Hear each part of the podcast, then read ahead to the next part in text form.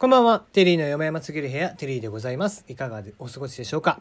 この番組は僕が個人的に気になる情報、ニュース、話題などからピックアップしてコメントをしていく番組です。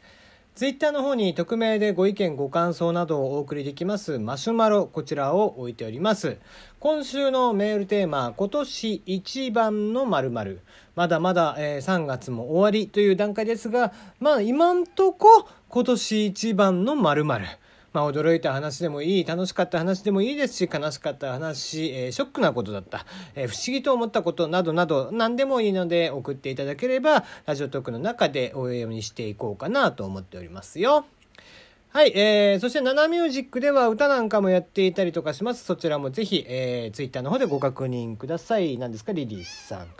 ね、えー聞いていただいて、えー楽しかったとか、えーためになったとかありましたら、いいねボタンをたくさん押してください。えーハートマーク、いいいいねボタンというかね、ハートマーク、えーニコちゃんマーク、ネギマーク、えーそれぞれアプリの方を立ち上げていただきますとあります。えー、ツイッターの方で聞いてるとですね、それがないんですけども、ぜひアプリの方を立ち上げていただきますと出てきますんで、そちらでご確認ください。えーね、つい、えーポッドキャストなんかでお聞きの方は登録までしていただければありがたいかなと思っておりますよ。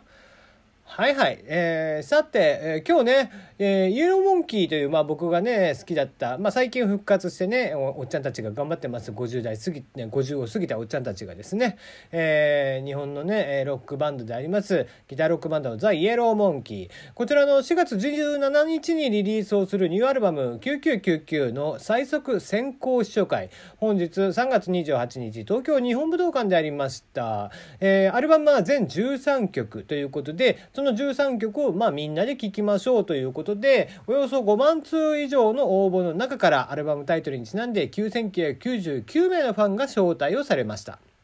えーなんとですね、えーまあ、えー会場時間、開演時間を迎えますと、場内の大きなね、幕がありまして、そこに、まあ、レコーディングの時のドキュメンタリー映像とかですね、アルバムに対するメンバーの思いとか、えーいうのが流れて、それが終わった後、まあ、え1曲目のギターイントロが流れ出したと思ったら、突然それが止まって、ちょっと一瞬ね、静寂があってた後にその幕がズバーンって落ちてなんとなんと、えー、イエモンの4人のメンバーが、えーステージのセットとともにバンドセットとともに登場してそのままその13曲を全て演奏ということでトラック通りにですね、えー全てやっていってたということでまあこういうイベントサプライズですけども非常に面白いですよね。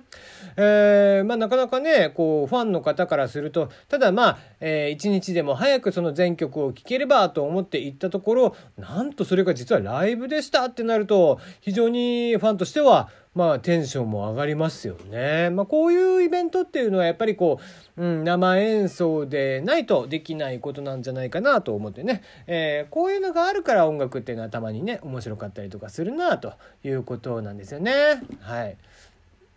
まああのねえー武道館でね視聴会なんて前代未聞ですといろんな大人の問題もあります。でも何年も待ってもらったファンに一緒に聴いてもらうためなら我々が生で演奏するのが一番じゃないかということで今日の演奏することに至ったということですね。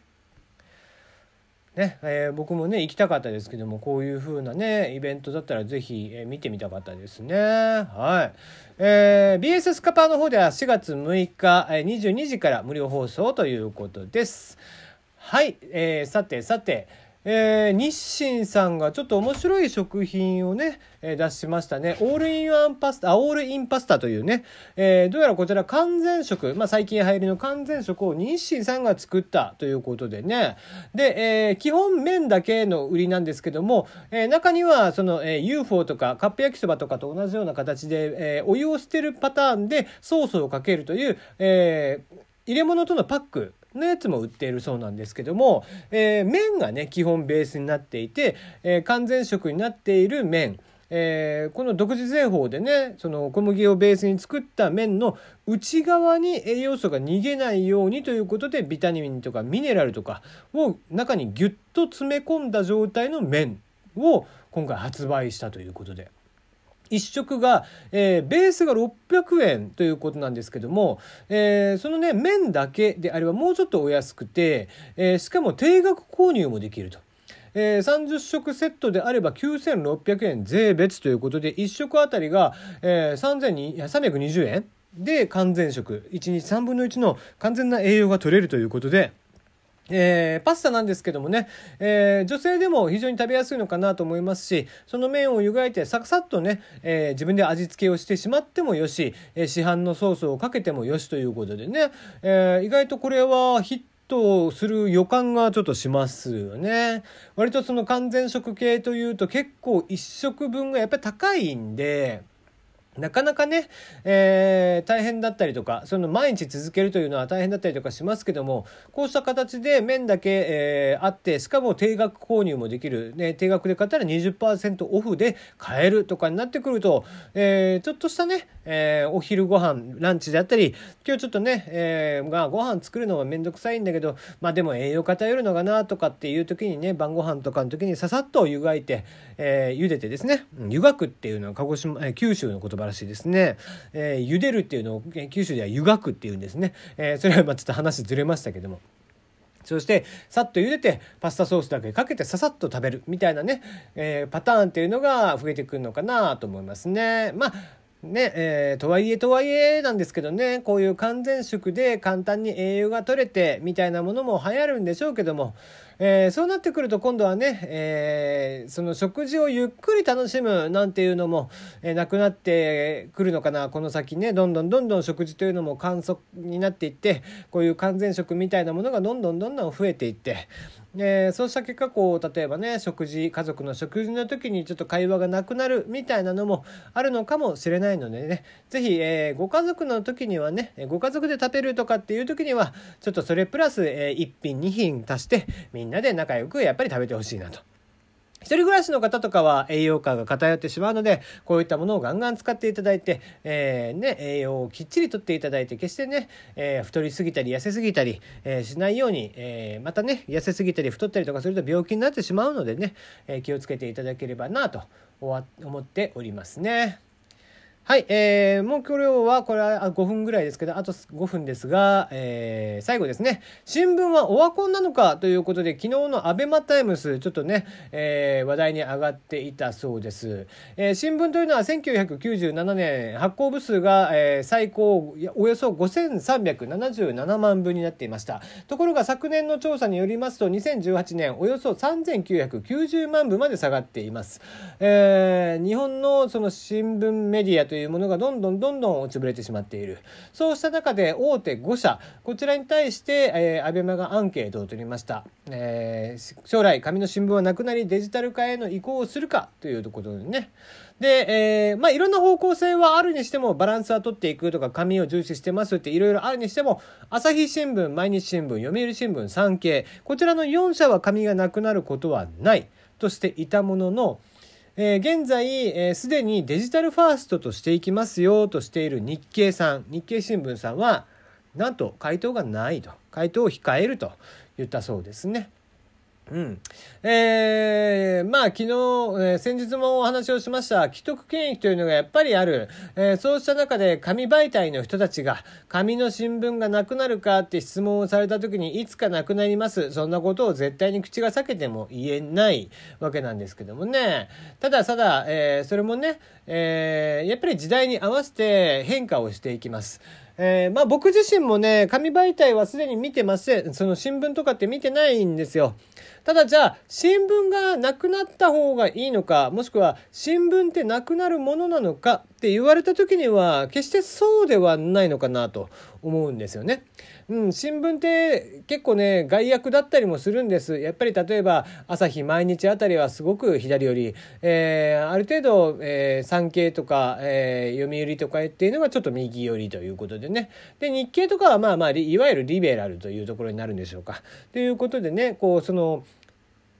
新聞社としての思想というのが大きく反映をされるんですよね。そこに一番大きく反映されるのが社説というところ部分なんですけどもね、えー、ライターさんとか記者の方とかね編集さんとかが、えー、その時事ネタとかをについていろいろ語っているみたいなその社説的なところっていうのが一番その、えー、新聞の、えー、方向性その新聞社の方向性っていうのを色濃く表しているわけなんですけども。ね、朝日新聞なんかっていうのは、まあ、昨日ね朝日新聞の方だいぶ叩かれていたようなんですけどもね慰安婦であったり潜りかけであったりね、えー、そういったのをいつまでもグダグダグダグダやってもっと違うこと書くことないのかみたいなことを言われていたそうなんですが。うん、まあまあ言ってですね個人的にはそのさっきも言ったように紙媒体として紙メディアとしての新聞がなくなるかと言われたら決してそうではないと思っていますもっと言えばこれから先強くなっていくんじゃないかなというのは地方紙ですね。えー、地方紙の方がしっかりと実は、えー、力を入れていって、えー、もちろんメディアの方、えマスメディアだけ、え紙メディアだけじゃなくてインターネットメディアにも同時に仕掛けていく。えー、やっぱり地方の、えー、活気があるニュースというのを全国に向けてどんどんどんどん発信をしていく、えー、福岡ではこんなことが起こってます北海道ではこんなことが起こってます茨城千葉埼玉とか鹿児島、えー、ね、高知名古屋とかっていろいろあるわけですよ。地方地方でいろんなことがやっている地方新聞の良さというのはやっぱりその地方の良さ地方で起こっている、えー、こういったことが起こってますこういったお祭りがありましたとかっていうのを、え知ることができる。新聞というのは最初から最後まで様々なことを読んでいきますと、もちろん経済、政治だけじゃなく、そういったものも、えー、ほっこりとしたニュースとかも意外と載っていたりとかするんですよね。えー、そういったところをもうちょっと増やしていって、うん、なんでしょう、えーねえー、当たり障りのないというか、えー、進みもしないそういう盛りかけとかね慰安婦とかそういうことばっかりではなくさ、えー国民が温かくなるような県民が温かくなるようなニュースであったりだとかもっと発展性のあるニュースであったりだとかを、え増やしていく。